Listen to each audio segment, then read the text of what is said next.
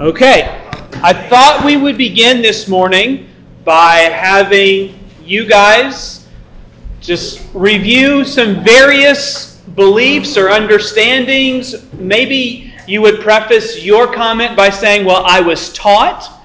You don't have to say necessarily, well, I believe, but you can say, well, I was taught, or I know some other people teach. Now, let me, let me just caution you, let's not have a bunch of repetition. So if you want to say what you believe, you better speak up first, because if somebody else already says it, then I'm going to ask you to say, well, these other this other group teaches such and such. But uh, that's just a bit of humor. Uh, I've put some words on the board to maybe prime the pump, to get you guys thinking about you know the, the various aspects of the end times, right? That's the section that we have started now, if you're keeping up in your fifty Core Truths book, right? Uh, we've entered the section of end, of end times. So what does the church teach? You know, big, universal church. What has the church taught over the centuries? Uh, what does it teach now? Uh, are any of these terms invalid that you see on the board? My personal perspective is that many churches teach that we're to fear the rapture and the end times and the because it's the rise of the Antichrist, and maybe we're going to have a little bit of a hard time because of it. Okay. That's my personal perspective. Yeah. A lot of people are afraid when, I mean, I've always asked them, if you really believe this, you really think this is like we're getting really, really close, yeah. then that, you should be smiling and not scared. Okay. Because you know it's the end. All right. But it's often a fear okay. at the end yeah. of this world. Okay. That's what I personally think they're actually teaching. Yeah. That's, some, that, that's like the practical emotional response to some of these teachings. Derek? I think when I first became a Christian, I stayed away from all of these things. Yeah. Because from my perspective, from the outside looking in, the people that were mainly talking about these things appeared to be just, from Con- my perspective, a little bit crazy. Okay. the, at, at least we would say they are consumed by. And not crazy, crazy is the wrong word. Yeah, that's right. It just seems strange. Yeah. So I purposely stayed away from it. I think my default position was open-realism because that's what my pastors thought. And I just thought to yeah. myself, as a church member, as a Christian, I don't have time to study everything. Yeah. So I'm going to pick what to get myself to, which I understand. This is going to be last on my list. Now, I'm not saying it's the last on your list. No, I understand. Yeah. But, uh, but it's okay to, to say, like, here's what. My yeah. elders believe, and I trust those men. I don't yeah. have time to be a Berean in every single little detail. So. Yeah. Okay. Dave. Um, since I wasn't, uh, didn't become a Christian in a church, I wasn't really exposed to all these terms or anything. Yeah. But I do remember a great longing for Jesus to come back. Yeah. Just, uh, just a passionate desire, and thinking it was going to be pretty soon. Yeah. You know, Good. Uh, every day almost living with the uh, hope that he was going to be coming back. Yeah. And then, you know, you, then you begin to talk to a lot of other Christians. You get all these terms and views and everything. It's like, I don't know about that. If anybody ever breaks out a chart to you to explain all these things, maybe just run. Tim. I, I grew up with that. Yeah. With the charts. I did. I grew up with charts too. It was pretty pre-mill. Yep. Rapture, and I, I I remember as a child, I, I don't remember the guy's name, but a uh, traveling evangelist came to our church. This was in northeastern Ohio, and and had charts spread the width of the stage, which was not quite as wide as the, as that bulletin board. Wow! Yeah, that's maybe big, about though. three of those sections. Yeah, and every detail mm-hmm. was nailed down precisely. Yeah. And trying to, when I, when I began to read the Bible a little more carefully yeah. and understand a little more clearly, at least a few things, it was really hard to get all that out of my head. Yeah, because it was it was drilled into us, and we used to we used to joke about um, at that time the Scofield Reference Bible was extremely popular, and that was the view espoused by Scofield. Yeah. We used to joke about the Pentateuch by Scofield with notes by Moses. Yeah. it was, it, I mean, that's a sad joke. Yeah. yeah. But it was so, the, the the notes and all the details were so much more important mm-hmm. than the actual words in Scripture. Wow. Yeah. yeah. That's what it Jane. I read the Left Behind series, uh-huh. which I noticed was mentioned in this chapter. Yeah. And it mentioned all of those. I was fascinated, and parts of it were scary too. But yeah. I, I really love that whole series. I sure. thought every book that I read was better than the one I just read. Has anyone else read that series? Uh, yeah, I read the first one or two. I was in college, so they were making me read other things when they were coming out. But uh, I, I've read a few of them, yeah. And, and it can be scary, and uh, we need to keep in mind that it is a fictionalized account. Uh, but it, it does espouse a certain viewpoint, doesn't it? It espouses that um, there are actually two comings of Christ. There's a secret coming where he raptures the church, and That that's kind of this mysterious people just disappear event. And then there's a tribulation, which lasts for a specific seven-year period. And then after that, Jesus returns a second, second time, uh, maybe a third time, to come back in glory and reveal himself. And then he sets up the millennium. Uh, that that's a specific view. And uh, we might call that dispensational premillennialism. Okay, other views might include, uh, there, there's something called historic premillennialism. Historic premillennialism would say that uh, there is a tribulation at the end of the age. At the end of the age, there is a tribulation, and the church lives through it. There's no secret rapture to take the church out of tribulation. Church lives through tribulation, then Christ returns, and in his glorious returning, he sets up a millennial kingdom, and... Uh, and reigns on the earth for a thousand years before the final judgment. Okay, so that's another view. Uh, another view might be what we would call postmillennialism.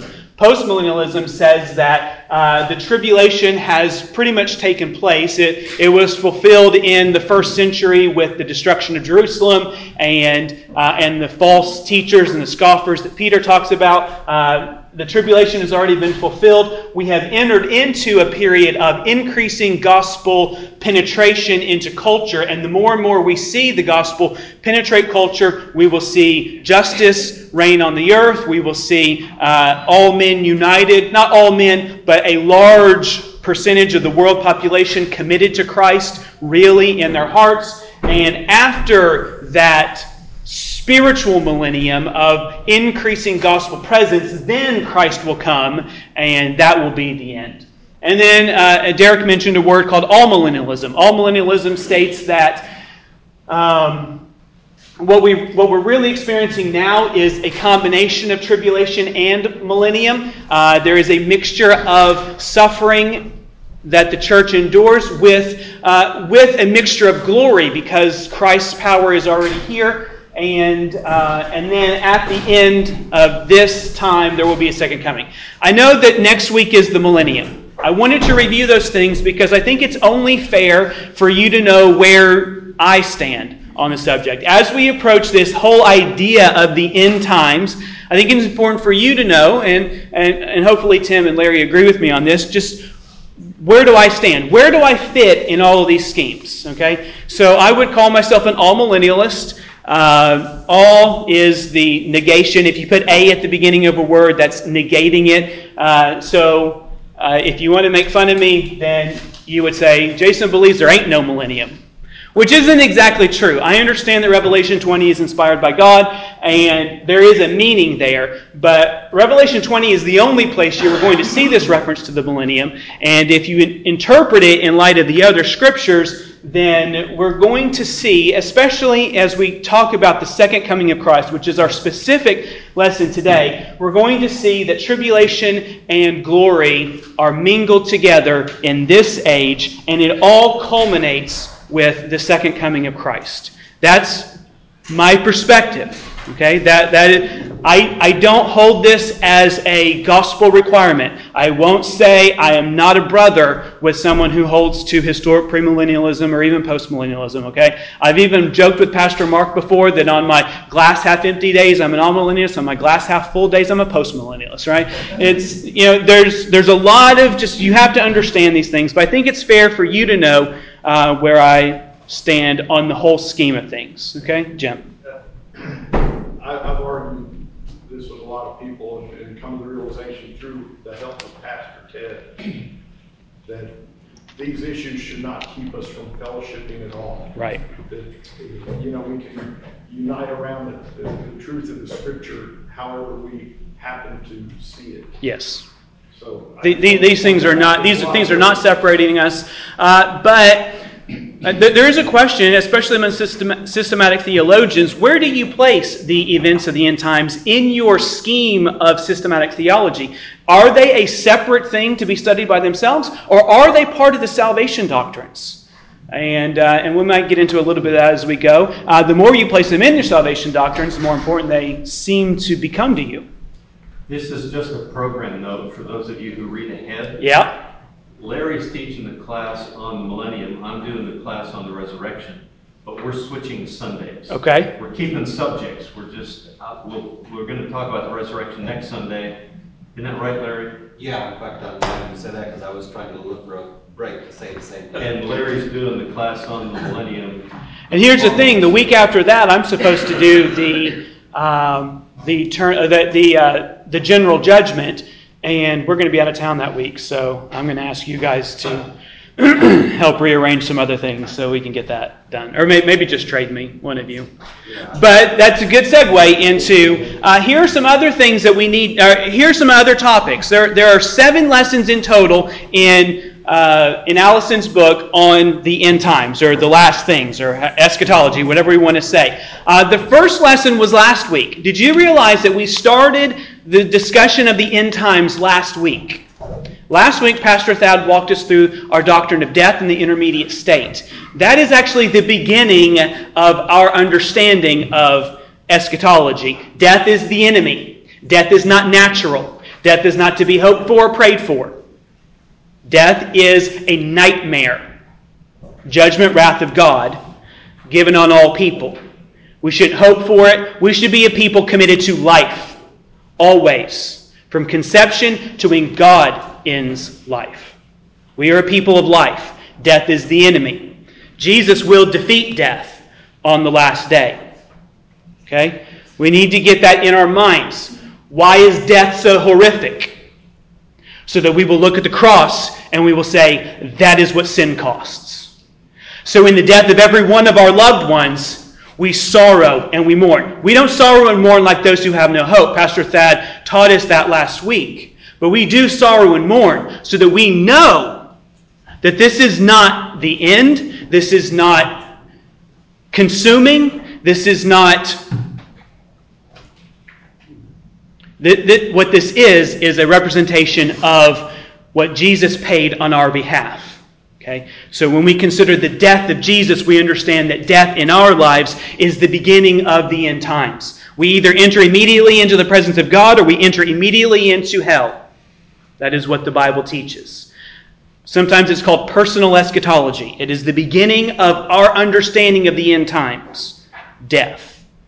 But the death of Christ is the hope there. Okay. Uh, this week we talked about the second coming. Uh, evidently the next week we're going to talk about resurrection, the millennium. I'm actually glad that we're talking about the resurrection next. I wouldn't put the millennium directly after the second coming, but um, okay, we're going to talk about the millennium. We're going to talk about resurrection. We're going to talk about judgment and eternal punishment. But today we're talking about the second coming. Okay. I am going to posit to you that this thing is an illegitimate word. Okay, that's an illegitimate word, and uh, we're, we're, we're going to talk about the second coming, and next week we're going to talk about what should be replaced with that word there. Okay, so uh, we're going to talk about the second coming. Open your Bibles to Acts chapter one, please.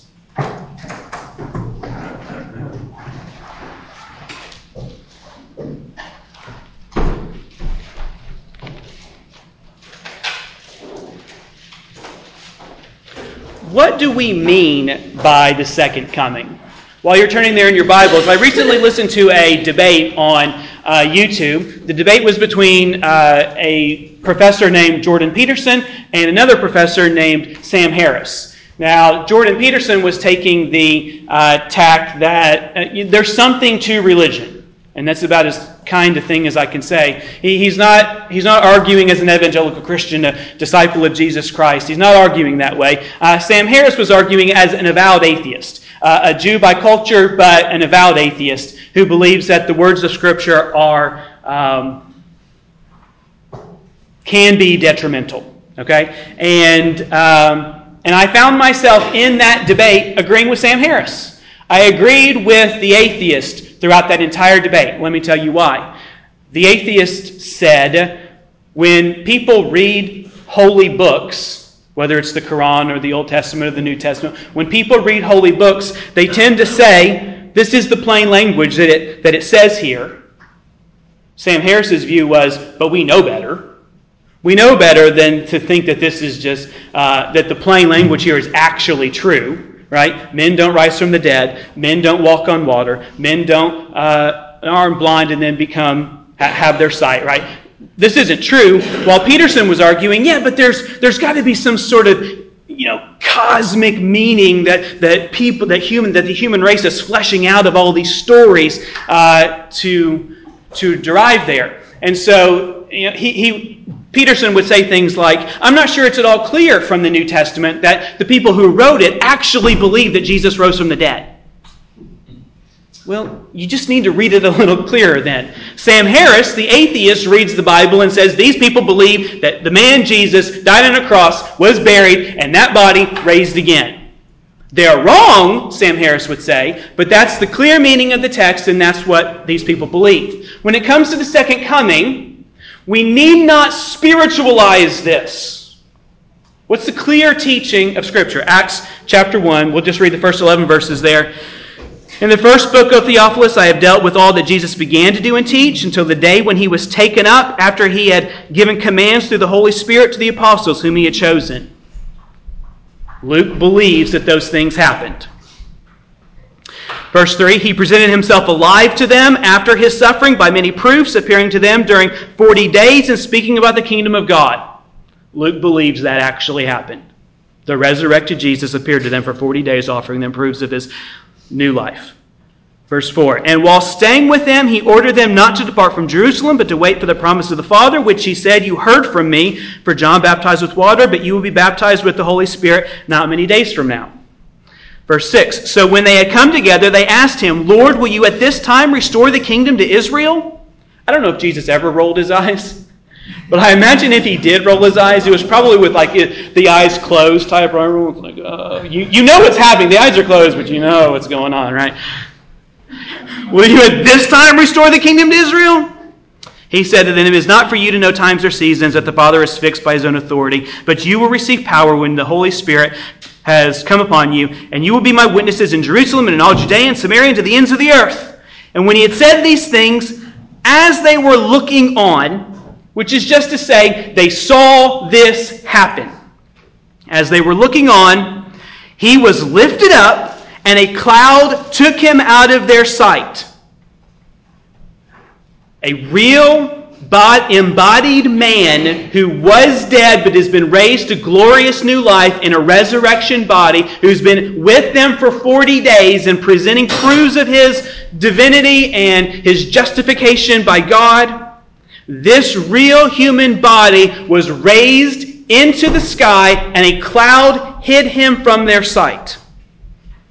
And while they were, verse ten, and while they were gazing into heaven as he went, behold, two men stood by them in white robes and said, Men of Galilee, why do you stand looking into heaven? This Jesus, who was taken up from you into heaven, will come in the same way as you saw him go into heaven.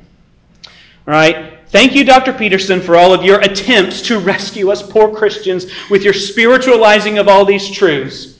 But I agree with the atheist. When I read this text, I believe what it says.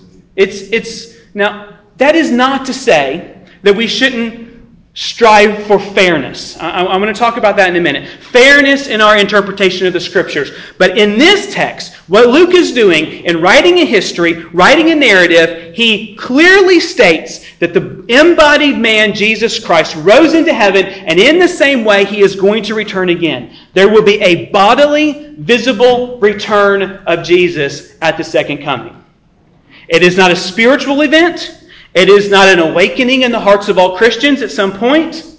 There is a last day. And on that last day, Jesus will be coming back. Hallelujah. Play this game with me. If Jesus were to return, I wouldn't have to name it. Sin anymore? That's not playing the game, Amy. That's Sorry. just being serious. Pay off my house. I wouldn't have to pay off my house. If Jesus were to return, when I was in college, it was always, I wouldn't have to write this paper, that's for sure. Right? If Jesus were to return, right, if we were playing the game, we could come up with all sorts of things that are part of this life that are kind of annoyances and I wouldn't have to do it, right? What is the actual theological answer, though? If Jesus were to return, I wouldn't have to die. I wouldn't have to die. The enemy, the last enemy that will be destroyed, will not overtake me. Okay? Um, Jesus is coming back, and on that day, all believers will be perfected in their resurrected bodies, and we will not have to die anymore. As He is, so we will be. That is coming at uh, at Jesus' return. Okay, He is coming. He is coming bodily. He is coming visibly, and we will be with Him, and we will be as He is. Second coming is true. It's expounded in Scripture. And clearly, in narrative passages, clearly stated what the apostles believed about this. Okay, let's set up, broadly speaking, a scheme. And I want to move through these uh, a little bit quickly. Uh, so if you want to, uh, you can turn with me to Matthew chapter twelve. But once I get there, I'm just going to start reading these passages. Uh, I, I want to lay out for you a scheme that permeates the entire New Testament. Okay, uh, the entire New Testament has this scheme, whereas, you know, the charts that we talked about, they can get pretty complicated. The Bible's chart is pretty simple. All right, there is this age and the age to come. There is this age and the age to come. And uh, I'm very dependent and thankful for uh, Pastor Sam Waldron, who wrote this, my wife tells me, very scarily uh, pictured book on the front here. I think it was just a low-budget production at the time, or maybe it was just a product of when it was published. But um, End Times Made Simple, I'm very thankful to Pastor Waldron. He's helped me tremendously just work through a lot of what we believe here and what the Bible teaches about these things.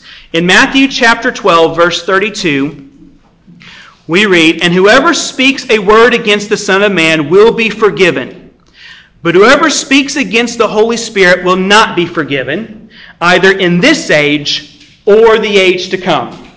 What is the unpardonable sin? What is blasphemy against the Holy Spirit? That's not the point of what we're talking about right now.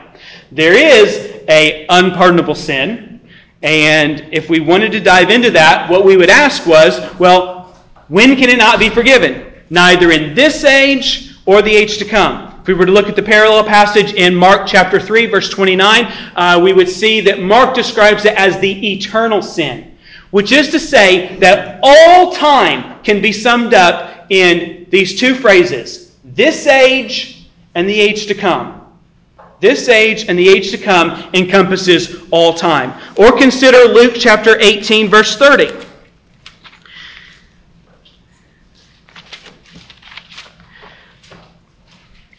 I'll start in verse twenty-nine. "And he said to them, truly I say to you, there is no one who has left house or wife or brothers or parents or children for the sake of the kingdom of God who will not receive many times more in this time and in the age to come eternal life."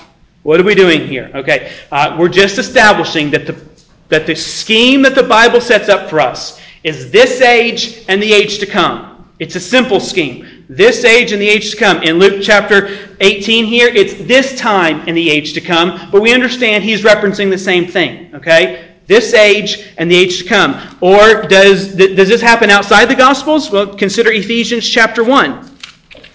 Ephesians chapter one, verse twenty-one. Paul speaking of Christ here. Christ is raised into the heavenly places, seated at the right hand of the Father, far, verse twenty-one, "far above all rule and authority and power and dominion, and above every name that is named, not only in this age, but also in the one to come." Just look at chapter two, verse two. I'll start in verse one. And you were dead in your trespasses and sins, in which you once walked, following the course of this world, following the prince of the power of the air, the spirit that is now at work in the sons of disobedience. That word world there is actually the Greek word age, aeon. Okay, so in verse two, we might read, in which you once walked, following the course of this age. Okay, what does it teach us about this age? This age is an evil age.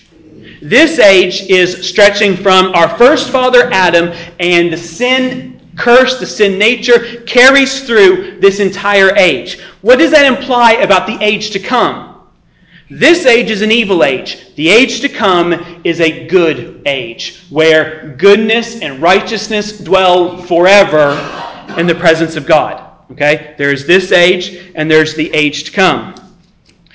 But you say, and we'll just introduce this topic before we get down to Hebrews chapter two. Uh, just stay in Ephesians chapter two here for a second and look at verse six. Because you might say, but there is good in this world. Okay? In Ephesians chapter two, verse six, we read, and raised him up, that is Jesus, and with him, and seated us with him in the heavenly places in Christ Jesus, so that in the coming ages he might show the immeasurable riches of his grace and kindness toward us in Christ Jesus. There is the coming ages in which he is showing his kindness toward us, but in this age he has already raised us up and seated us with Christ. There is blessing for the Christian in this age. It's not all bad. It, it's not all evil, right? Uh, there, there are blessings.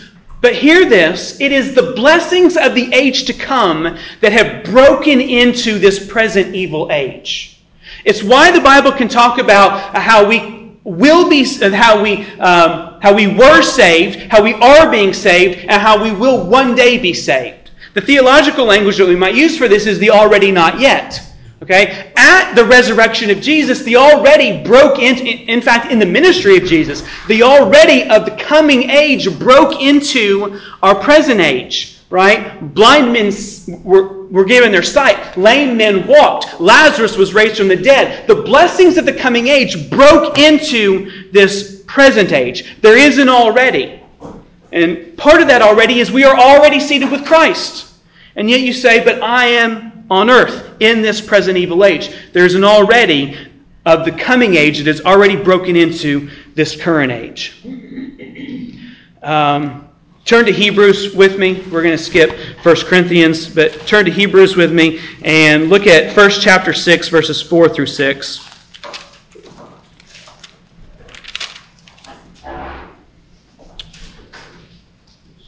More already talk. Okay. Uh, Chapter six, verse four. Uh, for it is impossible in the case of those who have once been enlightened, who have tasted the heavenly gift and have shared in the Holy Spirit and have tasted the goodness of the Word of God and the powers of the age to come, and then have fallen away, to restore them again to repentance, since they are crucifying once again the Son of God to their own harm and holding him up to contempt. Okay. It is impossible for those who have tasted the powers of the age to come. Okay. Which is to say that the powers of the age to come are operative in this age. In this present evil age, the age to come has broken in with power. The power here uh, can also be translated miracles. So when we see the miracles of Christ in at the beginning of the church where the miraculous gifts were given for the establishment of the church, we can see that the already future kingdom broke into this present age. And people have tasted of this present age. And then just since we're in Hebrews, back up to chapter two, verses eight and nine. God has put everything under subjection under Jesus' feet. Now in putting everything in subjection to him, he left nothing outside his control. At present, we do not yet see everything in subjection to him. We see, but we see him who for a little while was made lower than the angels, namely Jesus. How do we see him? Crowned with glory and honor because of the suffering of death, so that by the grace of God he might taste death for everyone. You see, it is in the mighty work of Jesus on the cross that the future age to come has broken into this age. And now we who are members of Christ's body, we can experience the blessings of the age to come. This age in the Bible scheme is an evil age. You say, but things aren't all evil for me. That's right. What do you attribute that to? You attribute that to the working of Jesus on the cross, and therefore his work by the Spirit in your heart to bring about the kingdom in this age. And Jesus himself, like in Luke, says, as he's doing miracles, he said, you know, they say, well, you did about Beelzebub. And he says, no, um, the, hand, the hand of God. Somebody quote it for me that knows it better than me. If I do it by the finger of God, then the, the kingdom of God has come upon you. Yeah. Something like that. Yeah. And that, and, and that, that's that's great. So if we were to draw the scheme, yeah, I I, I, set, I keep saying that the scheme is this. There is beginning of time, and there is this age, right? And then in the Bible scheme, there is the age to come, right? But this isn't exactly right. What might be more accurate to see is that in the ministry and life of Jesus, the age to come actually started with the work of Jesus, and this age to come has its blessings infiltrating the, this present evil age. Okay, I hope that's uh, that, that's the scheme from which I am working uh, through. All, all of our ideas about the end times. When is the return of Christ? Let's look at an, at an extensive treatment of this in Matthew twenty-four. We're going to stay in Matthew twenty-four for a while, so if your fingers are tired from flipping, I'm going to give you a little bit of a break. Um, Matthew twenty-four is not the only place we could turn to get this extensive treatment. We could turn to uh, Mark chapter thirteen. We could turn to Luke chapter twenty-one. You're aware that the three Gospels, Matthew, Mark, and Luke, uh, have surprising correlation between them, right? They follow pretty much the same events. They report some of the same miracles. And they come at it from a different perspective. But there is clearly a collaboration between the three. Right, there, there's something going on where the first three Gospels, Matthew, Mark, and Luke, are uh, connected. Now, uh, why am I turning you to, to Matthew? Well, Matthew's treatment is a bit longer, but that doesn't make it more true. Uh, we're, I want to turn you to Matthew chapter twenty-four because, in a sense, Matthew was an eyewitness to the conversation, the, the sermon or the teaching that Jesus is about to give in this passage. I'm not saying that Mark and Luke are untrue. They're clearly inspired by the Holy Spirit, but they are pastoral, I'm sorry, they are apostolic assistants. And I know that Peter or Paul would have corrected anything in the misunderstanding of Mark and Luke. Nevertheless, they were inspired by the Holy Spirit to write. That's not what I'm saying. But I am saying that from Matthew's unique Jewish eyewitness experience, he's recorded the teaching of Jesus here in a unique way. And I want to look at it in that unique way, which is to say, I want to look at it fairly. Uh, recently, I dominated my children in a debate. My wife says I should not be proud of dominating children in a debate. But my children wanted to know, how can John say that no one has ever seen God ever, and yet Jesus claimed to be God, right? And I said, I'll do you one better. Moses saw God's back, and Isaiah saw the train of God's robe, right? Yeah, I mean, we, we won't even have to talk about the second person of the Trinity. The first person of the Trinity has been seen, right? So um, the the most the, the best thing I could say to children who are having this discussion is, can you at least be fair to John? What do I mean by that? I mean, do you think that John was writing his gospel and then writing his letters and then writing the book of Revelation without any remembrance or reference to these things? Do you think that he intentionally or purposefully, do you think he was uh, insane or senile, that he, he couldn't remember the things he was writing, he would contradict himself?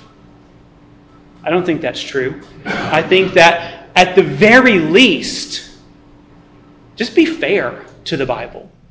Just be fair to what it says. And in that, in that case, when we look at the book of Revelation, be fair to it.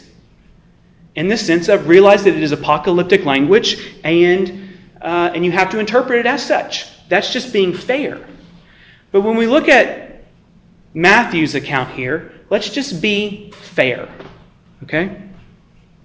Uh, in verses one through three, uh, Matthew sets up the scene for us. Uh, Jesus left the temple and was going away when his disciples came to point out to him the buildings of the temple, but he answered them, "You see all these things? Do you, you see all these things, do you not? Truly I say to you, there will not be left here one stone upon another that will not be thrown down." As he sat on the Mount of Olives, the disciples came to him privately, saying, "Tell us," first question, "when will these things be?" Second question, "And what will be the sign of your coming and the end of the age?" The disciples asked two questions. Jesus predicts the destruction of the temple. The temple in which he prayed, the temple in which he turned over tables, the temple uh, in which at his time the sacrifices were still going on. Because of his ultimate sacrifice, that temple's use has no more. He predicts its end, and this is um, the beginning of the last days. Okay?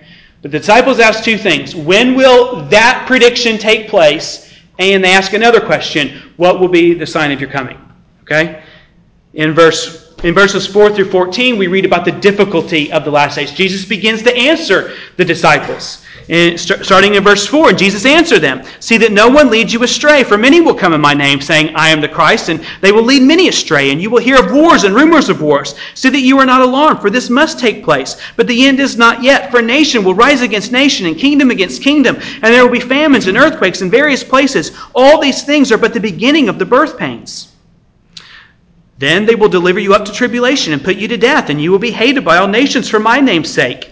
And then many will fall away and betray one another and hate one another, and many false prophets will arise and lead many astray. And because lawlessness will be increased, the love of many will grow cold. But the one who endures to the end will be saved.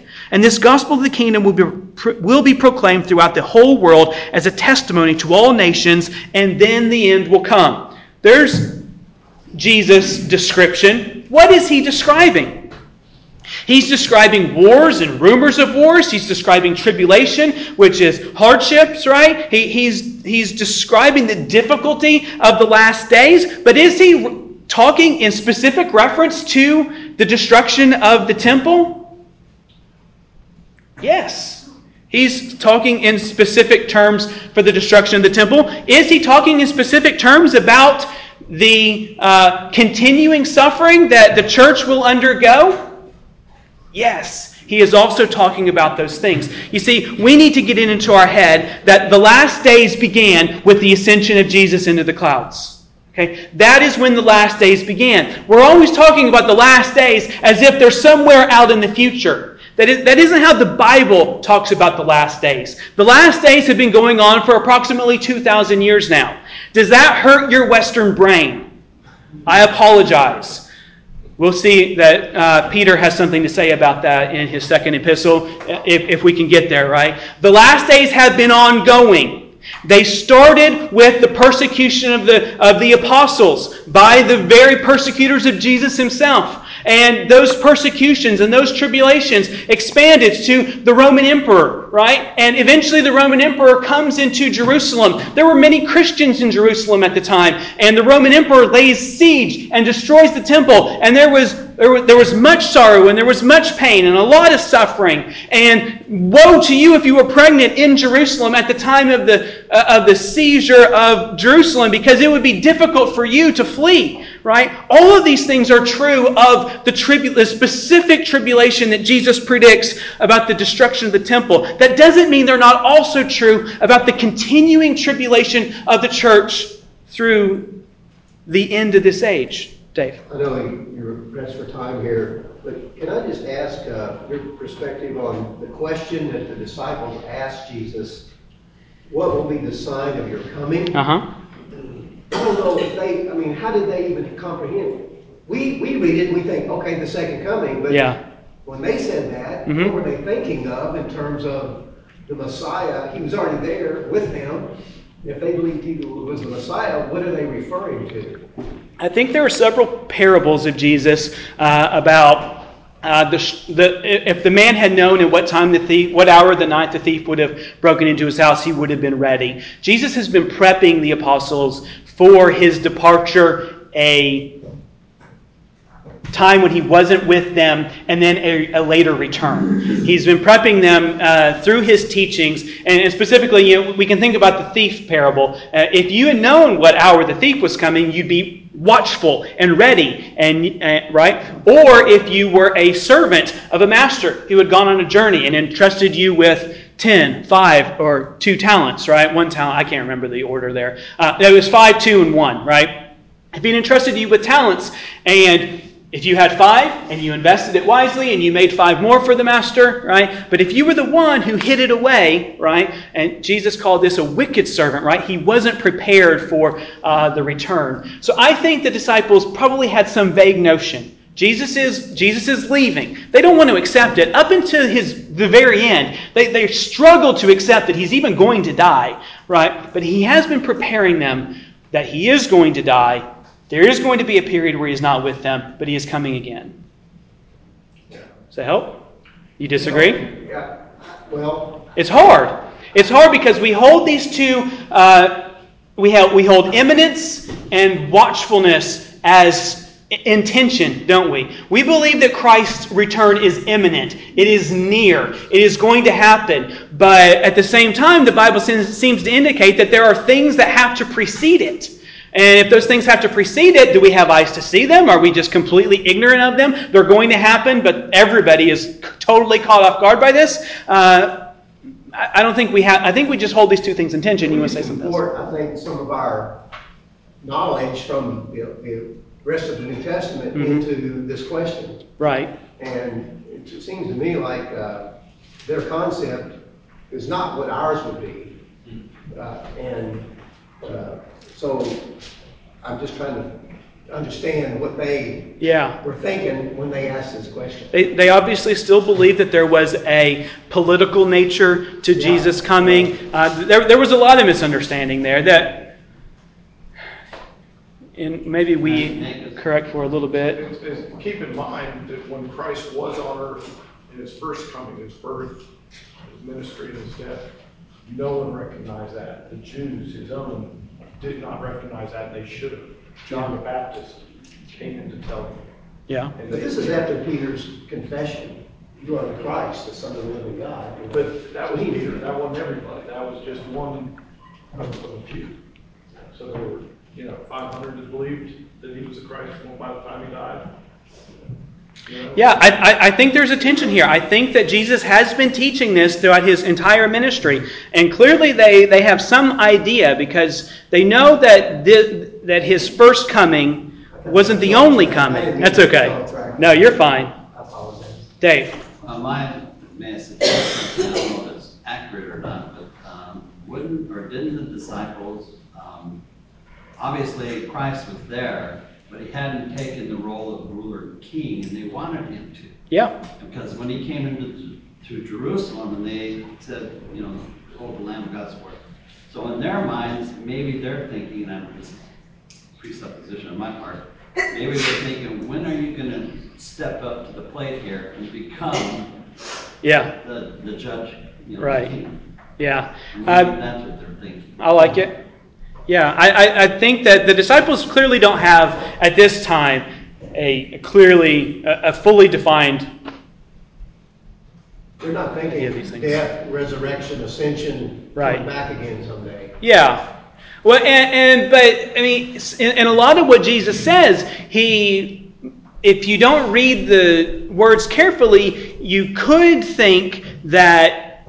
And I've heard unbelievers say this. These are the scoffers, right? Um, it, things have been the same since the fathers, right? Where is his coming, right? And if you read what Jesus says, you know, uh, I'm coming quickly. Uh, this generation will not pass away, right? There, there, you have to read it very carefully, but there is room for, uh, if you're just casually reading it, to say, clearly Jesus thought that he was going to die and rise again, and he was going to ascend, but very quickly come back. If not within maybe thirty, forty years, because that generation isn't going to pass away. But it was very soon. Now, uh, in Second Peter, Peter talks about how uh, for the... the For the Lord of days is as a thousand years. He does not count slowness like we count slowness. And he counts those people as scoffers. They are scoffing because Things have continued since the time of the fathers. Now, uh, where is his coming? But Peter says uh, that it, it's, it's the nearness that we need to be looking for. It is an imminent return, but that means it's near. It, it doesn't define a particular time frame of how long that nearness is, because to God, time is different than time is to us. Hey Jason, I think you know, we don't have every conversation in this session recorded. Yeah. Nor all the thoughts of the disciples. Sure. So there could be some understanding that they have that we just don't have it recorded here. That's true. They spent a lot of time. Yeah. The gospel writers do edit. John himself says, I could fill volumes that the world couldn't hold of everything that Jesus taught us, right? So they have edited uh, these books to uh, to make an argument, to, to drive the reader along to a specific conclusion, right?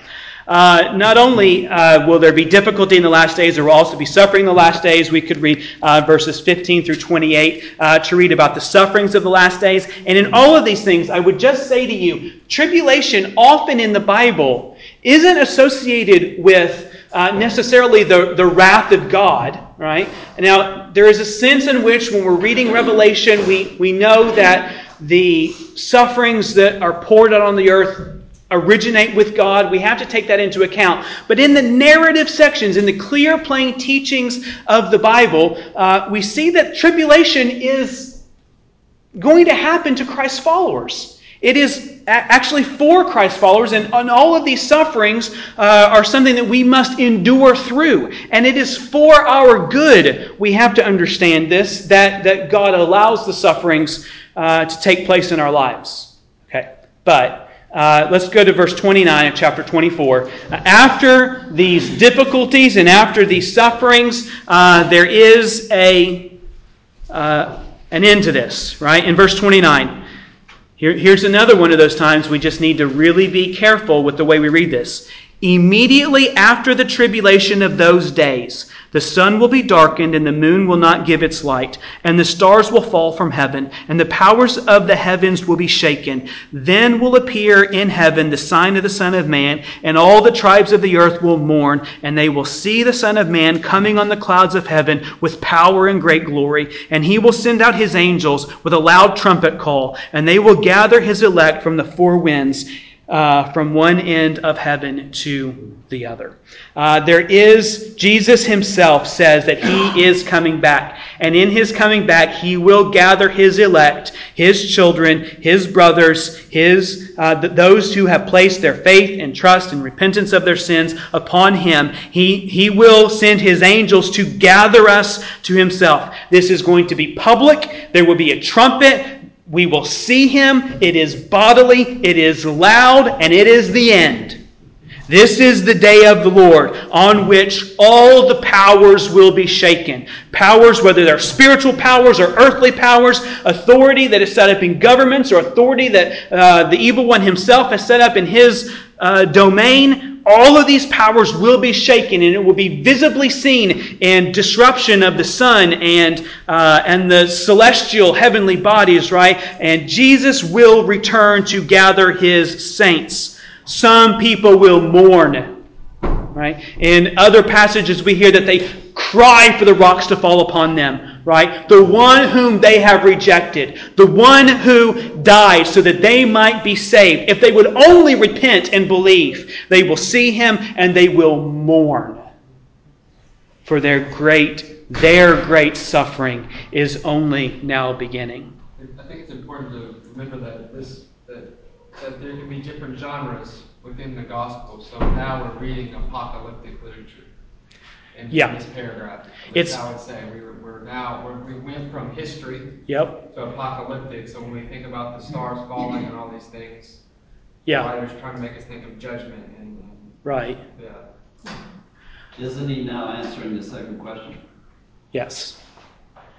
Uh, a word about apocalyptic language. Uh, apocalyptic language, or even just prophetic language in general, has an idea of foreshortening, right? You've heard the word foreshadowing, right, in literature. Foreshadowing is when you introduce a concept early in the book, and then, you know, the reader's not supposed to understand how significant it is until it, um, until it, you know, comes about in, in the end time, right? Uh, But prophecy also has another concept. It's called foreshortening, which is to say that the prophet sees the event as a as as if it's happening in the next second. That's that's the way God delivers prophecy to the prophet, right? The prophet doesn't see the future.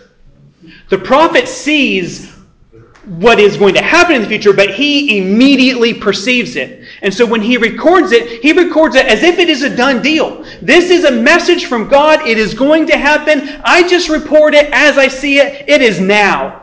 Right? Which is how in apocalyptic or prophetic language we can read immediately, right? We read immediately and uh, and this generation uh, this generation is a different story, right? Uh, but Uh, we can see that the foreshortening prophetic nature of this is to say that all of this suffering, all of this tribulation has actually been happening from the time of Jesus uh, suffering himself and the suffering of his people all throughout uh, this time. But uh, Jesus wants us not to forget that his, his coming is near.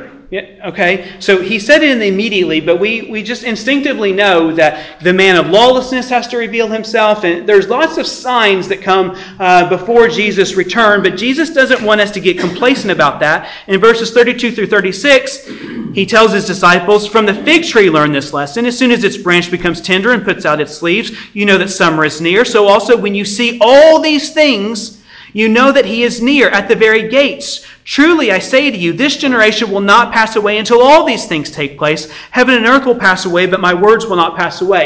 These things is a reference back to uh, verse three in the disciples' question.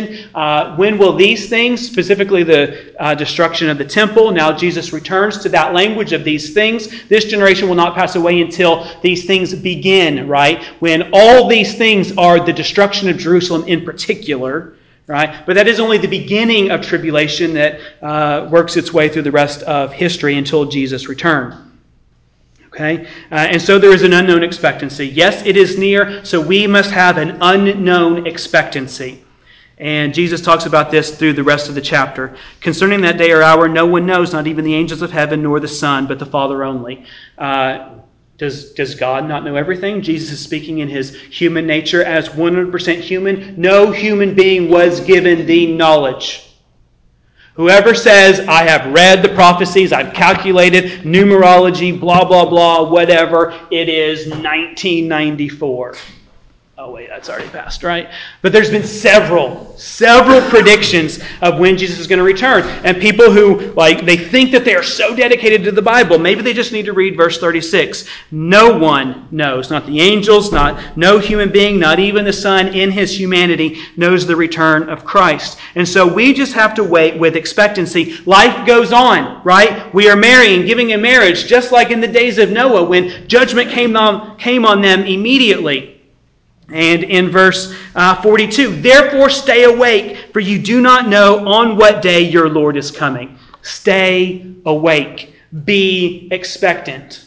The answer to the question, if Jesus were to return, I wouldn't have to die, is the biggest application we can make to all this. Stay expectant.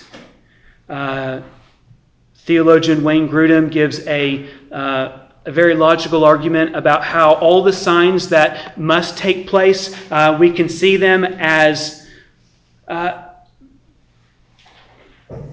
they probably have a future uh, fulfillment, but we can never be sure about that, right? In the middle of World War Two, who wouldn't have thought that Hitler was the man of lawlessness, right?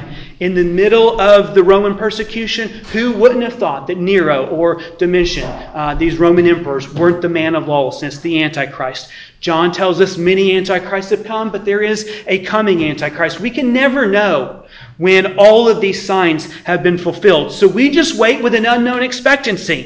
We, we, we are ready for the, for Christ's return, which is to say, don't find yourself unashamed when he returns. I'm sorry, don't find yourself ashamed when he returns. Um, live your life in such a way that Jesus says, if you love me, you will keep my commandments, right? I'm not talking about perfection here. I mean, when Christ returns, where will he find you? sobering question for us as we must dismiss now. Uh, let's let's go to worship because I'm a little over. Thank you guys. We're dismissed.